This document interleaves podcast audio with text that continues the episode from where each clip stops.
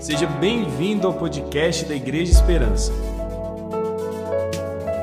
Nos acompanhe nas redes sociais. Acesse arroba Igreja Esperança.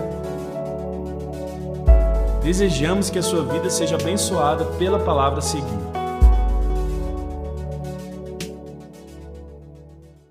Louvado e exaltado seja o nome do nosso Deus.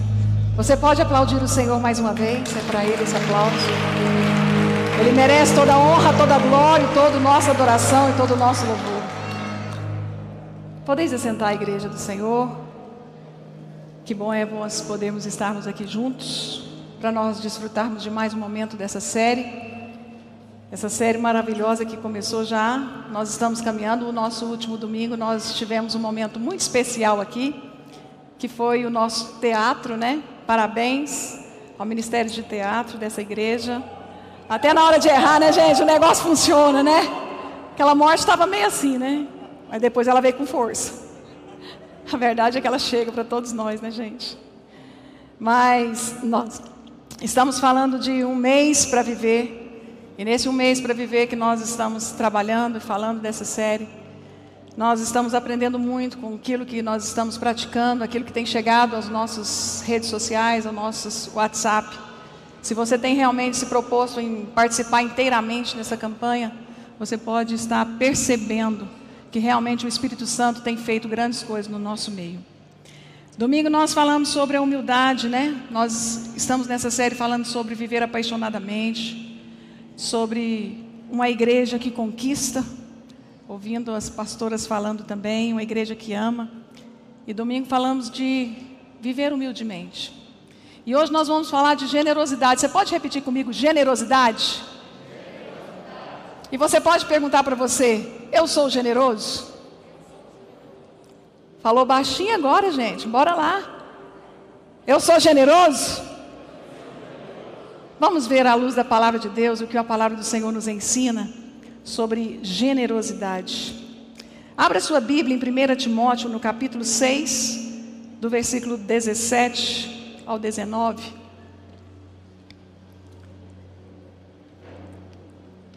Esperar até que os irmãos encontrem, embora esteja no telão. Mas é muito bom nós manusearmos a palavra de Deus.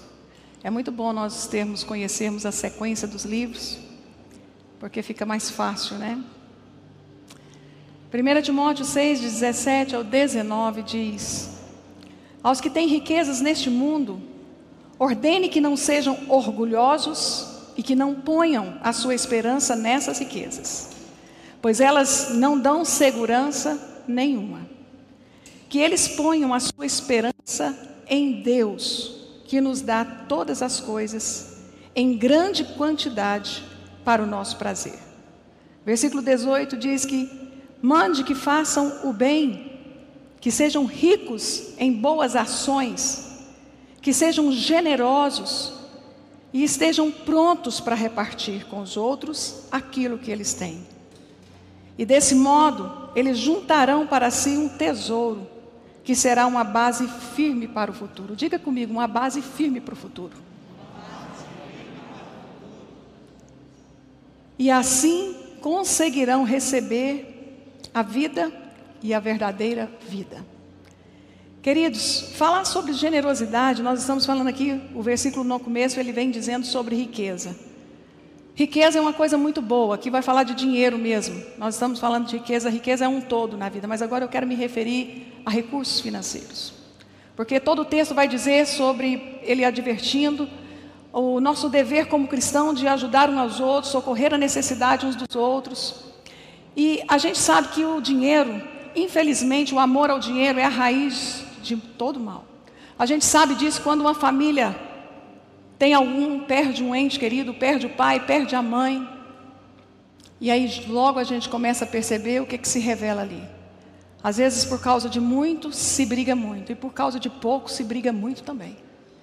Não é pela quantidade, é por aquilo que está no coração de cada um. E quando a gente vê uma família com muito dinheiro, gente, é, os problemas tendem a serem mais graves. A gente conhece casos de pessoas que, na falta do pai ou da mãe, os irmãos têm um comportamento muito ruim entre eles, enquanto às vezes cresceram juntos ali, e cresceram compartilhando tudo, mas quando parte um, a gente começa a perceber o quanto a pessoa desvaloriza o relacionamento, o quanto a pessoa desvaloriza a comunhão da família. Eu conheço pessoas que estão de mal há mais de 10 anos e não conversam entre si por causa de uma casa, por causa de um lote. Isso é uma coisa que eu acho que você também tem muito comum, com muita frequência, conhecem essas histórias. Eu estou falando aqui de coisa que vocês não conhecem. Um sinal com a mão. Quem conhece essas situações? De família, quando parte um, o negócio vira uma encrenca danada. Mas não deve ser assim no nosso meio. Nós vivemos num capitalismo selvagem, onde é, os interesses pelo recurso, pelo dinheiro, está falando muito mais alto do que o interesse pelas pessoas. E nós estamos vendo que pessoas sacrificam pessoas por causa do dinheiro. É verdade ou não é, igreja? Sacrificam relacionamentos, sacrificam comunhão por causa disso. E nós precisamos aprender, irmãos, que essa conduta que a palavra de Deus nos ensina, que Timóteo começa dizendo para nós, que não por a nossa. Quem tem riqueza nesse mundo ordenam que não sejam orgulhosos. Eu acredito que uma pessoa que tem uma atitude de forma desonesta, numa hora de uma separação de recursos financeiros, certamente ela está se demonstrando a pessoa orgulhosa que é e aquilo e egocêntrica. E ele começa dizendo para nós para não pôr a nossa esperança nessa riqueza, porque dinheiro vai acabar. Vocês já viram também muitas famílias muito ricas e que hoje às vezes está tendo que morar de um aluguel, vivendo de uma situação difícil, porque dinheiro, irmãos, se não bem administrado, ele acaba. E as tristezas ficam. Mas ele manda assim: ponham a sua esperança, não ponham a sua esperança nas riquezas, pois elas não vão te dar segurança. Quantas pessoas nós estamos vendo nos hospitais que têm recurso financeiro, entra no melhor hospital de Goiânia, mas não consegue sair de lá com vida, porque não tem domínio nenhum. O dinheiro não pode pagar nada. Mas a recomendação para nós é que eles ponham, e a igreja do Senhor eu falo para nós, que nós possamos colocar a nossa esperança no Senhor, porque dele vem o nosso socorro, dele vem a nossa segurança, dele vem o agir, dele vem o sustento. Aleluia, Jesus, glória a Deus.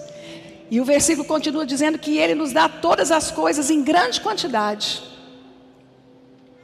Mande que façam o bem Irmãos, quando nós estamos falando sobre fazer o bem, que sejam ricos em boas ações, nós podemos perceber que somente o Espírito Santo de Deus e o Espírito Santo de Deus tem falado conosco. E eu creio pela fé que o Espírito Santo de Deus está movendo no nosso coração um desejo ardente de sermos realmente generosos de realmente termos um comportamento de crente, de cristão, de lavado e remido no sangue, onde as pessoas podem olhar para nós e podem ver que ali vai um verdadeiro cristão, que tem generosidade no nosso coração, porque da nossa carne não tem generosidade nenhuma, da nossa carne pecaminosa de ser humano não há nada de bom, mas o Espírito Santo de Deus que habita dentro de mim, de dentro de você, ele está gerando dentro de mim, de você, tudo isso que ele tem ensinado a nós nessa série. Amém? E nós falamos, quando a gente se fala de um avivamento, que eu quero falar sobre essa generosidade, que nós vamos continuar nesse assunto, dando sequência nele. Nós estamos no telão. Eu vou tentar dar conta aqui de acompanhar.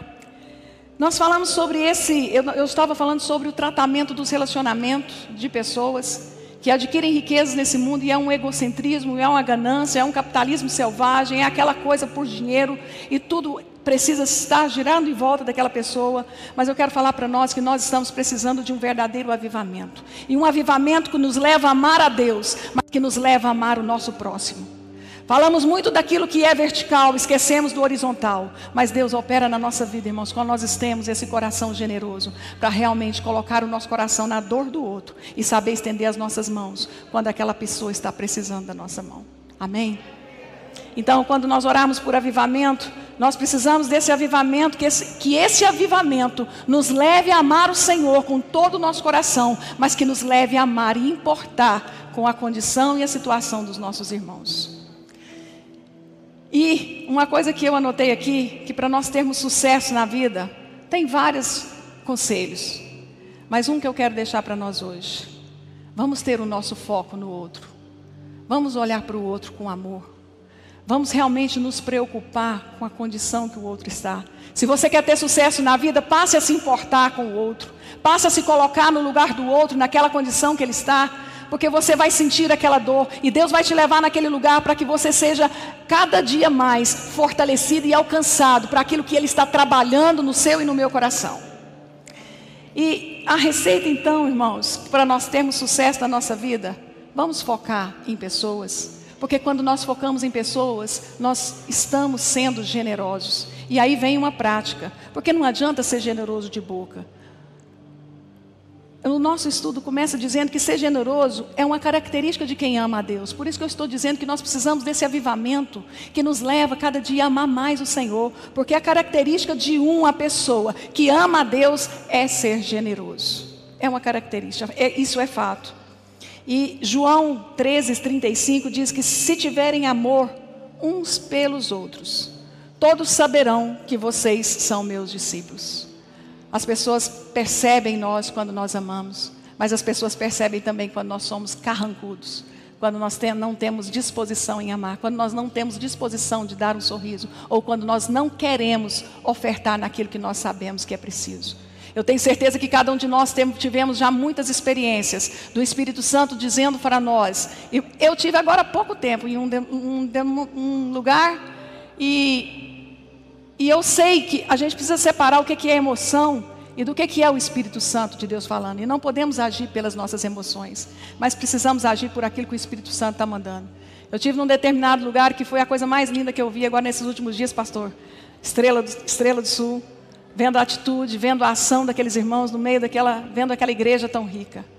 Mas não adianta nós só olharmos e ver, eles contaram lá toda a história, como é o, o endividamento, né? Graças a Deus, pouca coisa estão devendo, mas está devendo, mas precisa de dinheiro e precisa da nossa generosidade. Mas aqui à frente nós vamos ver que Paulo agradece os filipenses, porque foi uma igreja que se levantou para ajudar Paulo em várias circunstâncias. Que você seja uma porta de Deus, uma boca de Deus e um instrumento de Deus para abençoar aqueles que vão chegar perto de você. Deus não vai deixar faltar no seu celeiro, Deus vai prover, mas Deus quer que você e eu tenhamos esse coração generoso para realmente quando Ele falar nós possamos obedecer o que ele falou. Amém? Nós temos um exemplo muito grande na nossa igreja. Muito grande, tem que citar. Nós sabemos que nós temos um pastor generoso. Sabemos. Eu conheço de 12, 10, 12 anos para cá. Conheço a história. Eu mais a ele de vez em quando, né? Troca umas figurinhas, né? De vez em quando é assim, pastor. Hoje até está mais moderno, porque os negócios é construído com placas e tudo. Mas pastor, mentira. Pastor troca o, o almoço por tijolo para construir igreja. E o nosso pastor, pastor Rony, pode saber disso, mas a Lili, né? É, mas pastor, tudo está plantado. Isso nos ensina a ser generosos. Esse exemplo nos ensina a generosidade. A igreja de Filipenses, os irmãos de Filipenses, Paulo fala que eles partilharam com ele em muitas situações. No Hebreus capítulo 13 e 16 diz: Não se esqueçam de fazer o bem e de repartir com os outros o que vocês têm, pois de tais sacrifícios Deus se agrada. Irmãos, eles nos suplicaram insistentemente o privilégio de participar da assistência aos santos. Eu quero parar um pouquinho aqui, porque muitas das vezes nós entendemos que generosidade e oferta e dedicação de tempo, que eu não estou falando só de dinheiro, eu estou falando de dedicação do seu tempo, da sua atenção, do seu amor, do seu coração aberto, mas eu estou falando também do seu bolso. E quando Paulo, ele vê ali as igrejas, principalmente a igreja de Filipos, contribuindo com tanto amor.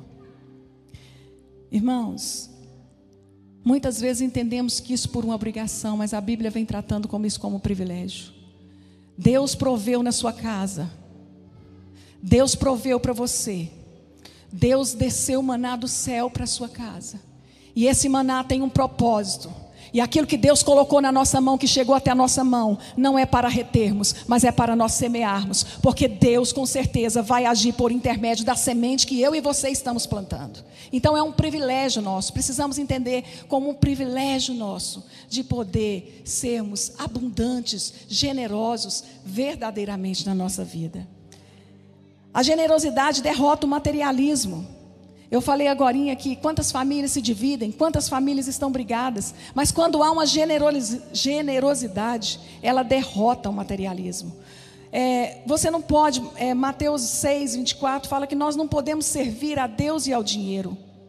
O materialismo, dentre outros conceitos, quer dizer tendência para tudo que é material, vulgar e grosseiro. É exatamente isso que Jesus ensina aos judeus, numa época em que todos em que todos os bens daquele povo estavam, pela força da espada, à disposição do Império Romano, Jesus ensinou que há entidades espirituais que escravizam o homem pelo dinheiro, despertando-lhe a avareza. Jesus ensinou que, irmãos, essa avareza que tenta predominar nos nossos corações, e se nós não vigiarmos, ela vem mesmo, porque isso é do ser humano. Mas o Senhor nos ensina, Jesus ensinou de uma forma totalmente diferente. E nós precisamos ir para a palavra de Deus, porque é por isso que, enquanto a generosidade fortalece a nossa fé, o amor ao dinheiro enfraquece. Presta bem atenção nisso. Que enquanto a generosidade, a generosidade vai fortalecer a nossa fé. Diga comigo, a generosidade vai fortalecer a minha fé. Não é a fé do seu irmão, não, irmão. Fala para você, é a minha fé. A generosidade vai fortalecer minha fé. Mas em contrapartida disso, irmãos, o amor ao dinheiro enfraquece e debilita a nossa fé. A generosidade fortalece a nossa fé por meio dessa palavra de serviço ministerial. No nosso estudo aqui, outras pessoas vão louvar a Deus, porque outras pessoas vão ver e você vai incentivar e você vai ser motivador, porque as pessoas vão ver em você, amados. Não adianta eu falar essa palavra para o outro, essa palavra é para mim, precisa começar de mim, precisa de começar de você. A generosidade é um investimento para a eternidade. Ao versículo de Lucas 16, 9. Lucas 16, no versículo de número 9. Os irmãos acharam aí no telão? Usem a riqueza desse mundo ímpio para ganhar amigos, de forma que quando ele acabar, estes o receba na morada eterna. Então, use as riquezas desse mundo, irmãos, tudo que veio às tuas mãos, use para o reino de Deus. Que o reino de Deus, que você possa clamar e buscar no reino de Deus se manifestando na sua vida, lá no seu trabalho, na sua casa.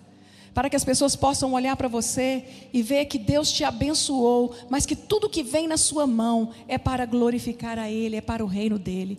Nós podemos entender e nós sabemos que nós temos igrejas em vários lugares aqui em Goiânia. Tem igreja em Paraúna, tem igreja. Creúna ainda não tem, não, né, pastor? Mas tem muitos outros que tem. Eu estou querendo lembrar o nome das igrejas que nós temos aí fora, fora aqui dentro de Goiânia. Irmãos, essas igrejas dependem da nossa generosidade. E Paulo agradece muito os irmãos pela generosidade, porque Paulo não precisou pedir, ficar lá pedindo oferta para os irmãos, não. Houve um espírito voluntário. E eu quero declarar sobre a nossa vida que haverá um espírito voluntário no coração da igreja Esperança. E nós seremos generosos, abençoadores, para que nós possamos ver o reino de Deus prosperar. Não adianta nós ficarmos aqui só meros espectadores vendo e falando: não, o fulano é que pode, o fulano é que pode, é a fulana que pode. Irmãos, Deus te deu e você pode, Ele já te capacitou. Deus colocou na sua mão, Deus colocou na sua casa e você pode, você pode. Você pode contribuir com seus recursos, você pode contribuir com seu abraço, você pode contribuir com seu conselho, você pode contribuir com seu joelho, você pode contribuir com a sua intercessão, você pode contribuir com as suas lágrimas. Glória a Deus, glória a Deus. A generosidade nos torna mais semelhantes a Jesus. Vamos lá. João 1, 16. Muita Bíblia. João 1, 16. Graças a Deus por isso. Porque todos nós temos sido abençoados com as riquezas do seu amor, com bênçãos e mais bênçãos. É o que eu acabei de dizer. Você pode ter experimentado já a bênção de Deus na sua vida? Eu quero que você dê um sinal com sua mão. Você já experimentou mesmo as bênçãos de Deus? Então, na autoridade do nome de Jesus, não retenha as bênçãos que Deus colocou na sua mão, porque a bênção que Ele colocou para você, amado, é para abençoar aqueles que estão à sua volta. E não é para o dia de amanhã, é para o dia de hoje, é agora. Eu tenho um irmão que eu não vou citar o nome dele, mas eu fico impressionada que todas as vezes que nós estamos em um restaurante, em alguma situação, ele fala para a esposa dele assim: Você já mandou fazer a comida dos porteiros lá da casa, de casa? Irmãos, isso é generosidade. Um porteiro vai passar a noite inteira lá. Ele vai ficar, às vezes, não se sabe se levou um lanche ou não. Mas só o fato de você lembrar de uma pessoa que está ali trabalhando, e você tem isso no seu coração, isso é fruto do agir de Deus dentro. E que nós possamos nos preocupar um simples detalhe, passar e levar alguma coisa àquela pessoa. Oh, irmãos, isso é maravilhoso. Isso mostra que nós somos cristãos.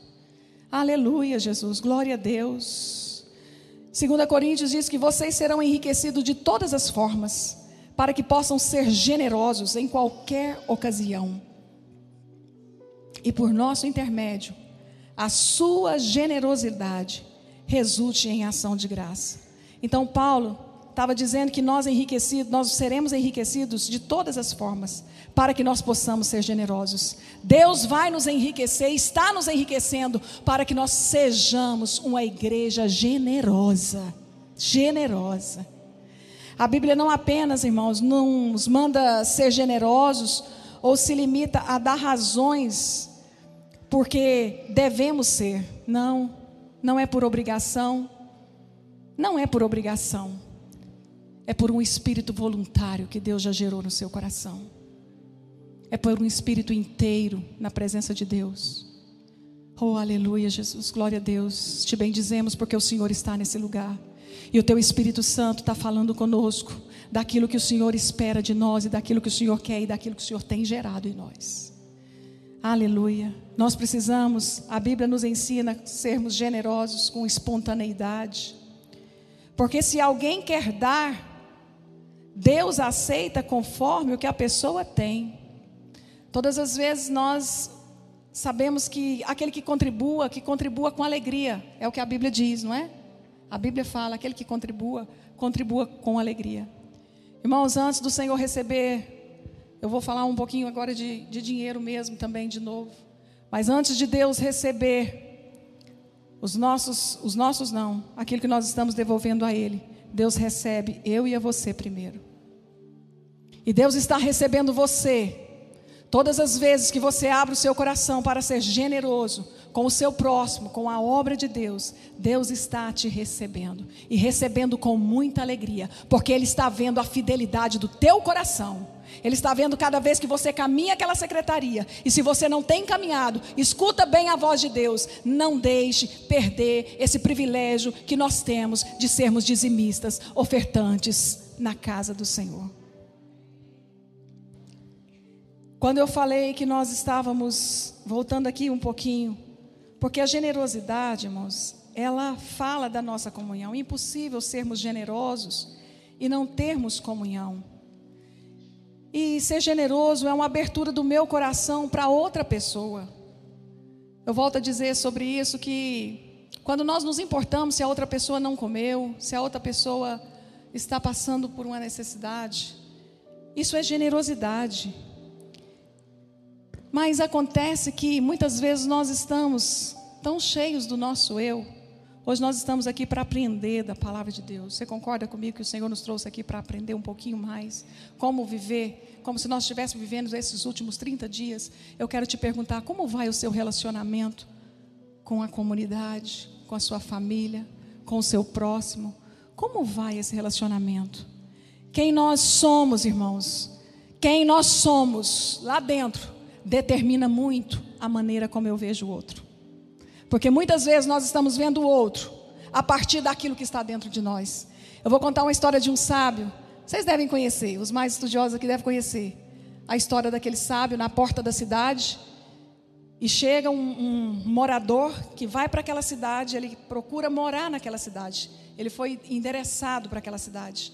E ele chega diante daquele sábio na porta da cidade e ele pergunta para aquele sábio: Como são as pessoas desse lugar? Como é que é o comportamento desse povo? E o sábio fala, faz uma pergunta para ele. Sábio sempre faz pergunta, né? E o sábio faz essa pergunta para ele e fala assim: Como era lá onde você morava? E ele perguntou, pastor Wader, como é que era onde você morava? Aí ele pegou e falou assim: Nosso povo lá enjoado, pirracento, povo difícil, povo de coração duro, povo ingrato. E foi falando do povo, e foi falando do povo, e foi falando do povo. Acho que vocês conhecem essa história, né? E assim, ele entrou para a cidade e foi morar naquela cidade. Passado um tempo, chega um outro homem para morar naquela cidade. E aquele homem pergunta para o sábio: como eram as pessoas daquela cidade? E o sábio pergunta para ele: como eram as, pessoas, eram as pessoas lá da sua cidade? Ah, aquele povo lá, aquele povo lá é muito amável, acolhedor. Meu coração está doendo de sair daquele lugar, porque eu tenho muito amor com aquelas pessoas. Aquele povo é um povo generoso, um povo fiel, um povo amável, um povo que cuida uns dos outros. Era uma maravilha onde eu morava. E assim, aquele homem também entrou para a mesma cidade. Irmãos, eu quero trazer para nós que, para quem é mal, todo mundo é mal. Para quem é mentiroso, todo mundo é mentiroso. Resumo disso, que eu vejo os outros, a minha, o meu moradia, o meu habitat, como eu estou vendo, como eu estou vendo as pessoas. Vocês entenderam a moral da história? Porque nós enxergamos muito o outro a partir do, daquilo que está dentro de nós. Mas o Senhor, e existe, não, não, nós somos cristãos, não somos perfeitos, estamos aqui numa escola, no hospital, aprendendo todo dia, mas estamos declarando, Senhor, as trevas que, hão, que estão dentro de mim, que estão dentro de mim, Senhor. Eu quero que o Senhor limpa toda treva. Eu quero ver o meu irmão com outros olhos. Eu quero abraçar a minha igreja com outro abraço. Eu quero sorrir para o meu irmão e para a minha irmã de outra forma, porque eu quero amar verdadeiramente com esse amor que o Senhor derramou, com esse amor que o Senhor derramou, com esse amor com que o Senhor derramou por mim. Eu quero amar o meu irmão. Então aqueles homens entraram para a cidade e cada um foi viver conforme o que estava dentro dele. E eu sei que Deus está gerando dentro de nós corações generosos, corações igual ao dele, corações que se prostram diante dele dizendo: Senhor, eu sou limitada, Senhor, eu sou fraca, Senhor, eu não tenho condição, mas eu estou aqui porque eu preciso que o Senhor opere em mim todo o teu querer. E a luz do Senhor, ela vai brilhar no meio dessas trevas. E logo que você olhar, não haverá trevas mais, porque a glória do Senhor já se manifestou, trazendo luz para cada um de nós. E essa luz tem, esse banquete está posto. Esse banquete está posto para nós todos os dias. Essa série tem sido maravilhosa para nós enriquecermos. Hoje pela manhã, o dia do jejum oficial da Igreja Esperança. Muitas mulheres jejuaram até às 15 horas. Louvado seja Deus. Não estamos falando isso aqui para poder.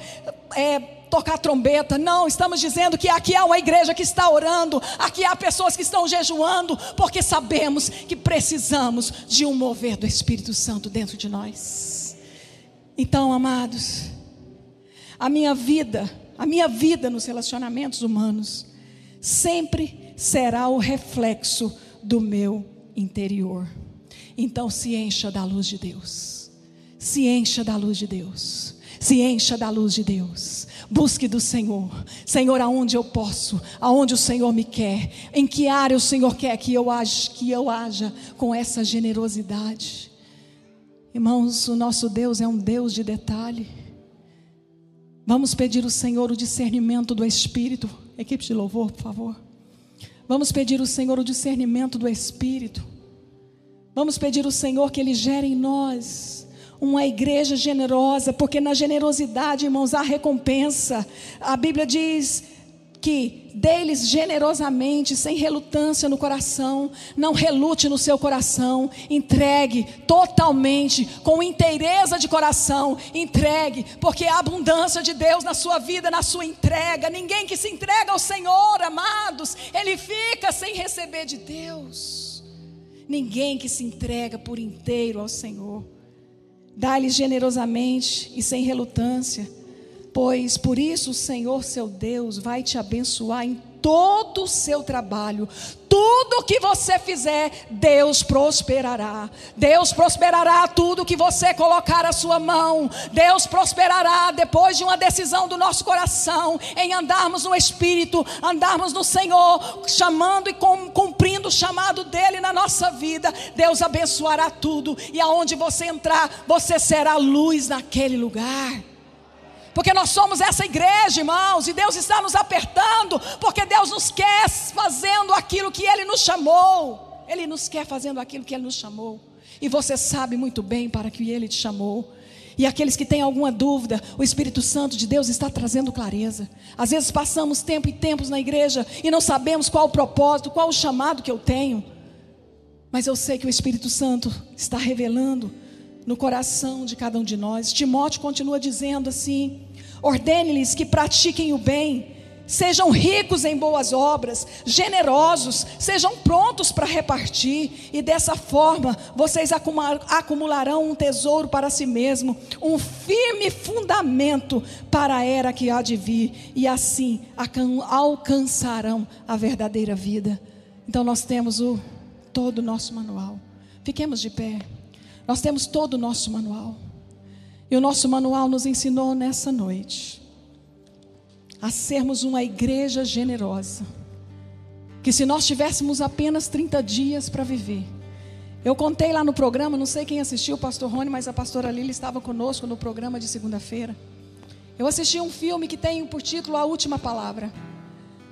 A mulher já tinha mais de 80 anos, Shirley Markline, um nome assim, Vamos falar só na Shirley, que o Mark Line fica difícil de eu falar. Mas a mulher tinha 80 anos ou mais. Uma mulher muito bem sucedida nos negócios. Uma mulher próspera, reconhecida na sociedade. Mas ela chamou uma jornalista para fazer o culto fúnebre dela. E para falar sobre a vida dela. E como ela era muito dominadora, ela falou para a moça e ela queria ver o que estava escrito lá. Igreja, para a decepção dela, quando ela lê aquilo lá, ela ficou chocada com aquilo que ela leu sobre ela mesma. Por isso que eu perguntei, né, pastor Fábio? O que o senhor vai escrever no dia do meu culto fúnebre? Mas o que eu quero dizer com isso?